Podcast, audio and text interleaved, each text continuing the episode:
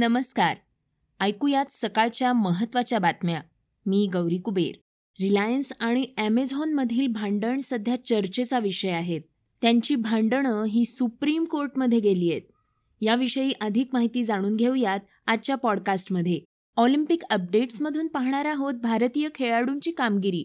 आजच्या दिवशी भारतानं केलेल्या कामगिरीचा आढावा आपण घेणार आहोत. सुरुवात करूया हिरोशिमा दिनाच्या एका वेगळ्या बातमीनं.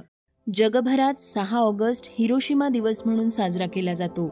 याच दिवशी जपानच्या हिरोशिमा शहरावर अमेरिकेनं टाकलेल्या लिटल बॉय या अणुबॉम्बमुळे चुटकीसरशी एक लाखांपेक्षा अधिक लोकांचा मृत्यू झाला होता. त्यानंतर तीन दिवसांनी नागासाकीवर फॅट मॅन हा अणुबॉम्ब टाकण्यात आला. दुसऱ्या महायुद्धाचा अंत या घटनेमुळे झाला. जपानवरील या हल्ल्यानं संपूर्ण जग हादरलं होतं. जपानला नमवण्यासाठी अमेरिकेनं मॅनहॅटन प्रोजेक्ट राबवला. या अंतर्गत दोन अणुबॉम्ब तयार करण्यात आले. यातील पहिल्या बॉम्बचं नाव होतं लिटल बॉय जो हिरोशिमावर टाकण्यात आला. आणि दुसऱ्या बॉम्बचं नाव होतं फॅटमॅन जो नागासाकीवर टाकण्यात आला. हिरोशिमानं अत्यंत भयावह परिस्थितीचा सामना केला. या बॉम्ब स्फोटामुळे जवळपास चाळीस टक्के लोकसंख्या नाहीशी झाली होती. नव्वद हजार ते एक लाख चाळीस हजार लोकांचा मृत्यू झाला होता. यात प्रामुख्यानं सर्वसामान्य नागरिकांचा समावेश होता. दुर्घटनेनंतरही हिरोशिमा आणि नागासाकी शहरांना अणुबॉम्बच्या झळा सोसाव्या लागतायत. उत्सर्जित किरणांमुळे अनेक मुलं कायमची अधू झाली. आजही त्याचा प्रभाव नव्याने जन्मलेल्या मुलांवर पाहायला मिळतो. अणुबॉम्बचा वापर किती भयानक असू शकतो हे राजकीय नेत्यांना कळणं अपेक्षित होतं. पण आजही अनेक देश अण्वस्त्र निर्मितीच्या कामाला लागले आहेत. जगात सध्या तेरा हजारांपेक्षा अधिक अणुशस्त्र आहेत. अमेरिका रशिया इंग्लंड फ्रान्स चीन भारत इस्रायल पाकिस्तान आणि उत्तर कोरिया या देशांनी आतापर्यंत आण्विक चाचण्या केल्या आहेत. सध्या रशियाकडे सहा हजार आठशे अण्वस्त्र तर अमेरिकेकडे सहा हजार सहाशे अण्वस्त्र आहेत. चीनकडे दोनशे सत्तर तर भारताकडे एकशे वीस ते एकशे तीस अण्वस्त्र आहेत. रिलायन्स आणि ॲमेझॉन यांच्यामध्ये सध्या कायदेशीर भांडण सुरू आहे. यामध्ये सुप्रीम कोर्टानं ॲमेझॉनच्या बाजूनं एक महत्त्वाचा निर्णय दिलाय. या निर्णयामुळे आगामी वर्षात देशात ई कॉमर्सच्या वाढीला गती मिळू शकते. रिलायन्सनं देशातील दुसऱ्या क्रमांकाची रिटेलर कंपनी असलेल्या फ्युचर ग्रुपच्या व्यवसायातील काही भागाची खरेदी केली होती. त्या विरोधात सिंगापूरच्या लवादानं आदेश दिला होता. तोच निर्णय सुप्रीम कोर्टानं कायम ठेवलाय. लवादानं दिलेला आदेश हा भारतीय कायद्यांतर्गत लागू करणं शक्य असल्याचं कोर्टानं म्हटलंय. फ्युचर ग्रुपनं दिल्ली उच्च न्यायालयात आदेशाला आव्हान दिलं होतं. फ्युचर ग्रुप या भारतीय रिटेल कंपनीसोबत केलेल्या दोन स्वतंत्र करारांवरून आता जेफ बेझोस आणि मुकेश अंबानी एकमेकांच्या विरोधात उभे ठाकले आहेत. ऑनलाईन रिटेल क्षेत्रातील दिग्गज कंपनी म्हणून अमेझॉनचं नाव आहे. तर भारतामध्ये रिलायन्स कंपनीची मजबूत पाळमुळं रुजलेली आहेत. यांच्यातल्या या कायदेशीर वादातून जे निष्पन्न होईल त्याचा येत्या काळात भारतातल्या ई कॉमर्सवर परिणाम होणार आहे असं तज्ज्ञांचं म्हणणं आहे. मुकेश अंबानी यांच्या रिलायन्स रिटेल आणि किशोर बियानी यांच्या फ्युचर ग्रुपमध्ये चोवीस हजार सातशे तेरा कोटींचा करार झाला होता. या करार प्रकरणी सर्वोच्च न्यायालयात झालेल्या सुनावणीमध्ये अमेझॉनच्या बाजूनं निकाल दिला गेलाय. ऑलिम्पिक अपडेट्समधून आता आपण भारतीय खेळाडूंच्या कामगिरीविषयी जाणून घेऊयात.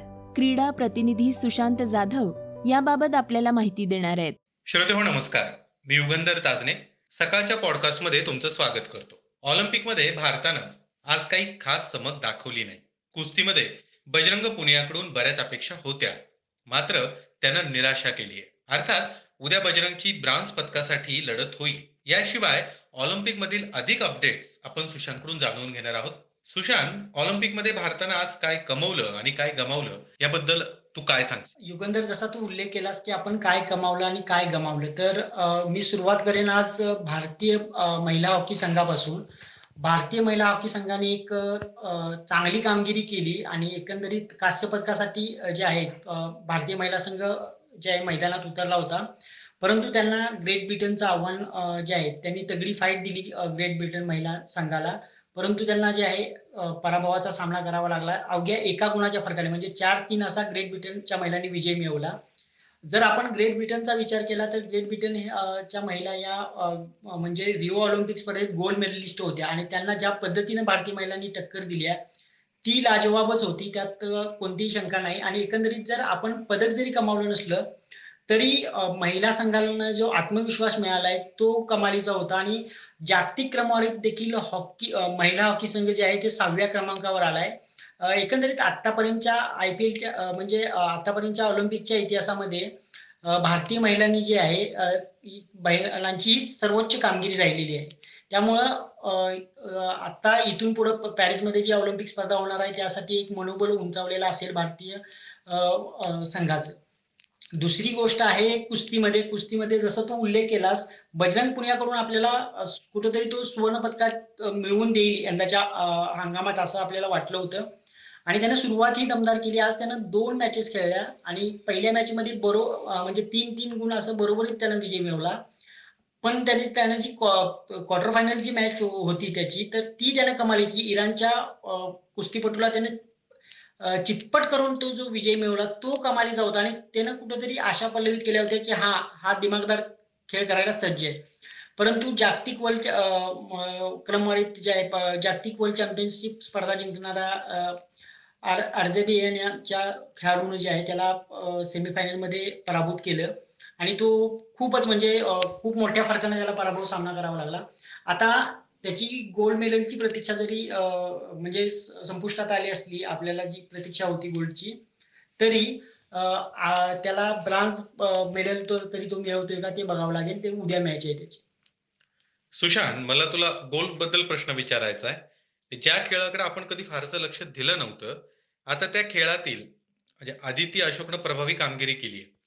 त्याबद्दल तुझ्याकडे काय माहिती आहे? हा नक्कीच. आपण म्हणजे नेमबाजी असेल किंवा इतर तिरंदाजी असेल या सगळ्या हॉकी हॉकीवर आपण बोलतोय दरवे आणि कुस्ती आणि बॉक्सिंग या खेळाव्यतिरिक्त आपल्याकडे जे आहे गोल्फकडे थोडं दुर्लक्ष झालं परंतु आज गोल्फमध्ये जे आहे आदिती अशोक ही दमदार कामगिरी करताना दिसत्या. म्हणजे तिनं सगळ्यांनाच आश्चर्याचा आणि सुखद धक्का दिलेला आहे. ती सध्याच्या घडीला तीन फेऱ्या झालेल्या आहेत त्यांच्या. आणि उद्या चौथी आणि अखेरची फेरी आहे. आता सध्याच्या घडीला जर तिचा स्टेटस बघितलं तर ती दुसऱ्या स्थानावर आहे. आणि तिच्याकडून कुठेतरी पदकाची आस आहे. आता अमेरिकेची गोल्फर जी आहे तिच्यात आणि आदिती अशोक हिच्यामध्ये केवळ तीन पॉईंटचा फरक आहे. आणि हा जर तिने कव्हर केला तर तिला सुवर्ण मिळवण्याची संधी आहे. तर एकंदरीत कशी कामगिरी करते ती पुढच्या म्हणजे चौथ्या आणि अखेरच्या राऊंडमध्ये हे पाहणं महत्वाचं ठरेल. तू शेवटचा प्रश्न असा विचारायचा की म्हणजे भारतासाठी उद्याचा दिवस कसा असणार आहे?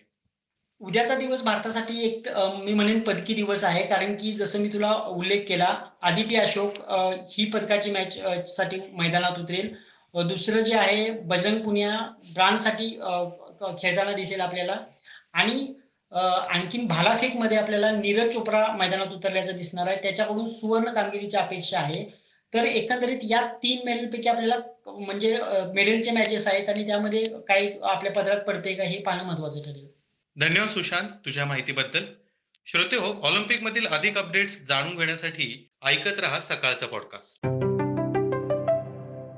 आता पाहूयात वेगवान घडामोडी. अफगाणिस्तानमध्ये तालिबान आणि अफगाण सैन्यातील संघर्ष भीषण बनतोय.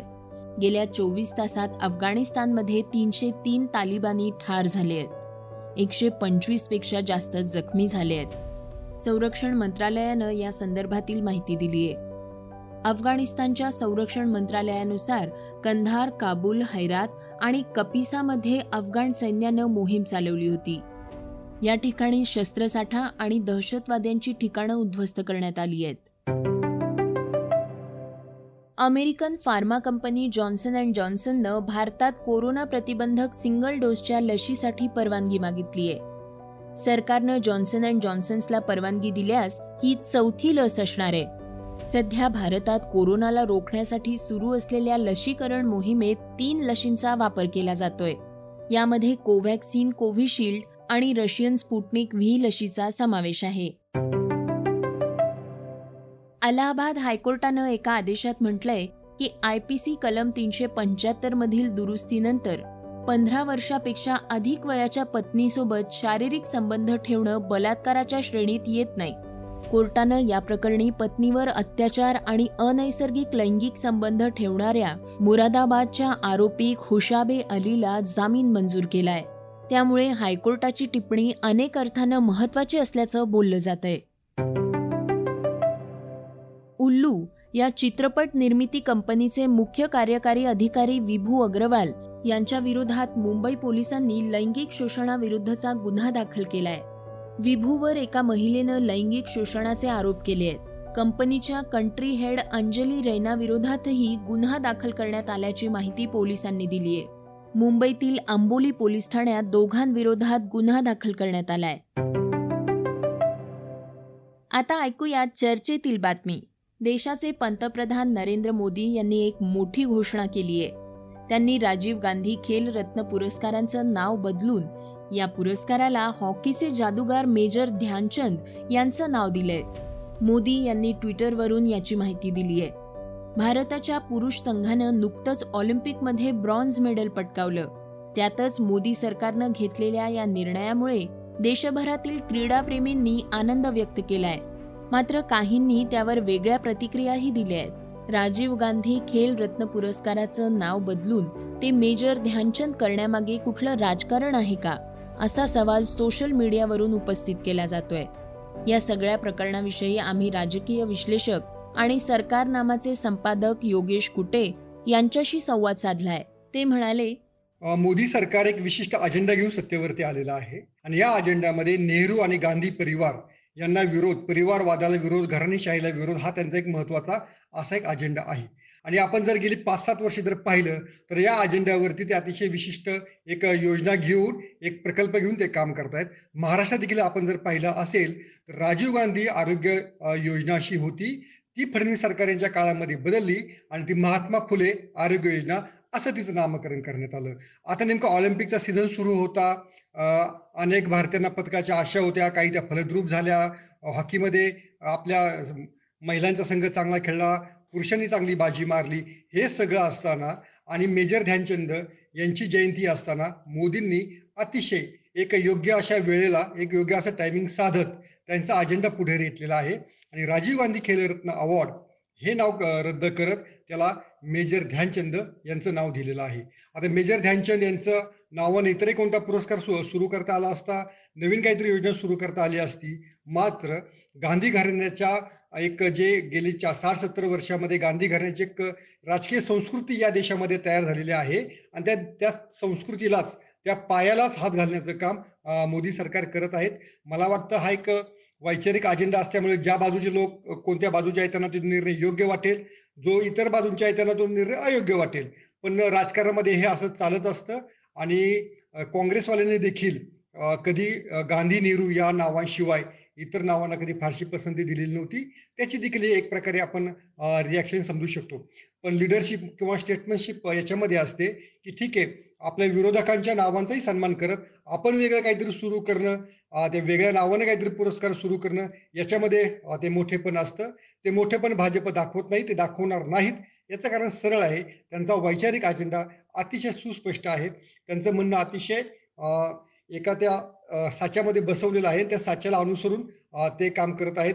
त्यामुळं राजीव गांधी इंदिरा गांधी पंडित जवाहरलाल नेहरू यांच्या योजनांची यांच्या काय शहरांची किंवा इतर काही जर त्यांचे जे काही स्मृती जागवणारी काही स्थळं असतील त्यांना देखील यापुढे भविष्यात भाजप सरकार हात घालेल याच्यामध्ये कोणती शंका नाही. दुसरीकडे मोदींनी लोकांच्या भावनांचा आदर राखून हा निर्णय घेण्यात आल्याचं सांगितलंय. ऑलिम्पिकमध्ये भारतीय खेळाडूंच्या कामगिरीनं आपली छाती अभिमानानं भरून आलीय. विशेषतः हॉकी संघाच्या कामगिरीनं विजयासाठी केलेला संघर्ष आणि कष्ट सध्याच्या तसंच भविष्यातील तरुणांसाठी मोठी प्रेरणा आहे असंही त्यांनी सांगितलंय. हे होतं सकाळचं पॉडकास्ट उद्या पुन्हा भेटूयात. धन्यवाद. रिसर्च आणि स्क्रिप्ट युगंधर ताजणे विनायक होगाडे.